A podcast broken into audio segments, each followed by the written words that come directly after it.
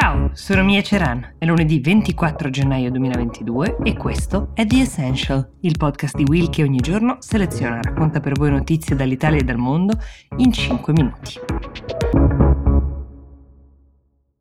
Quella che si apre oggi è una settimana importantissima per la politica italiana, è quella in cui viene eletta la persona che per i prossimi sette anni svolgerà il ruolo di Presidente della Repubblica, garante della nostra Costituzione, figura super partes, ma molto, molto importante uh, per uh, la politica. Proviamo a darvi un po' gli strumenti per capire la macchina che a partire da oggi, alle ore 15, si metterà in moto per eleggere il capo dello Stato. Allora, Intanto ricordiamo che votano 1009 elettori, come sono composti questi 1009 elettori, tra questi ci sono 58 rappresentanti delle regioni, sono 3 per ogni regione, a parte la Valle d'Aosta che ne ha uno, 315 senatori elettivi, 6 senatori a vita e 630 deputati. Gli elettori, uno alla volta, in ordine alfabetico, vengono chiamati a votare al centro dell'aula in Parlamento. Ricevono una scheda, entrano dentro una cabina, prima erano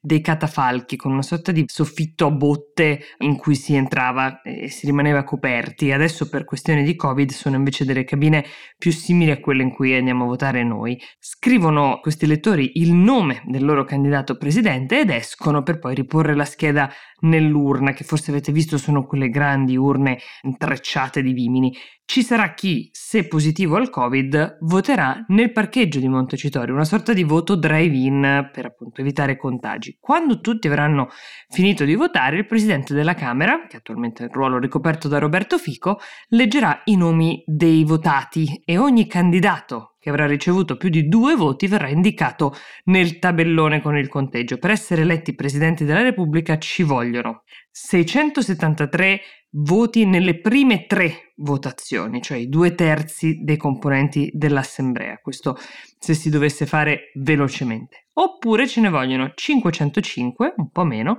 dalla quarta votazione in poi, ovvero soltanto la maggioranza assoluta. Nessuno schieramento lo raggiunge da solo in questo momento. Tendenzialmente sarà molto difficile avere appunto una fumata bianca alla prima votazione, anche perché, eh, come vi dicevo, a questo giro non sembrano esserci delle maggioranze sicure e eh, se anche uno potesse ipotizzare chi siano i candidati dei vari schieramenti, c'è sempre quel mare magnum chiamato gruppo misto dove diciamo sono tanti cani sciolti che possono far accadere di tutto. Della famosa corsa di Silvio Berlusconi al Quirinale, per la quale si sono versati fiumi di inchiostro sui giornali e spese tantissime ore di dibattito televisivo, in realtà non se ne è più fatto niente, il cavaliere ha fatto un passo indietro, pare convinto dalla propria famiglia, si accontenterà di fare da kingmaker, cioè a far convergere e spostare voti per sostenere un candidato o un altro. Tra i nomi più quotati, chi c'è? Per la prima volta quello di un premier in carica, Mario Draghi. Poi ci sono anche per Ferdinando Casini, politico di lungo corso, di cui sicuramente avete sentito parlare,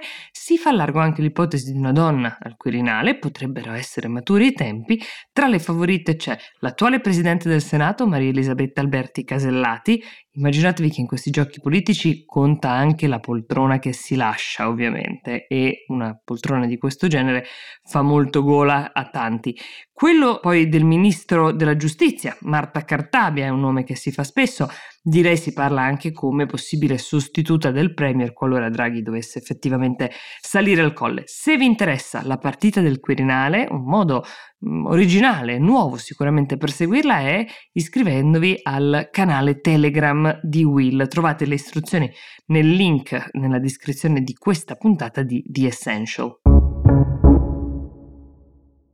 E veniamo adesso ad un altro tipo di presidenza, quella che è stata guadagnata con un 94,6% dei voti al congresso dei conservatori tedeschi della CDU, l'ha guadagnata Friedrich Merz. La CDU, come sapete, è il partito di Angela Merkel e Friedrich Merz è da sempre il suo più acerrimo nemico all'interno del partito, ma contro di lei ha perso sempre, ha perso a volte anche così duramente che ad un certo punto, alla fine degli anni 2000, si è ritirato dalla politica, è andato a fare il top manager di una delle più grandi, forse la più grande società di investimenti al mondo, che si chiama BlackRock, una competenza che sicuramente oggi è parte, diciamo, del pacchetto che lo ha reso un candidato appetibile, molto conservatore, però ora pare che abbia ad esempio allargato le proprie vedute e si sia fatto sensibile anche alle istanze del mondo LGBTQ,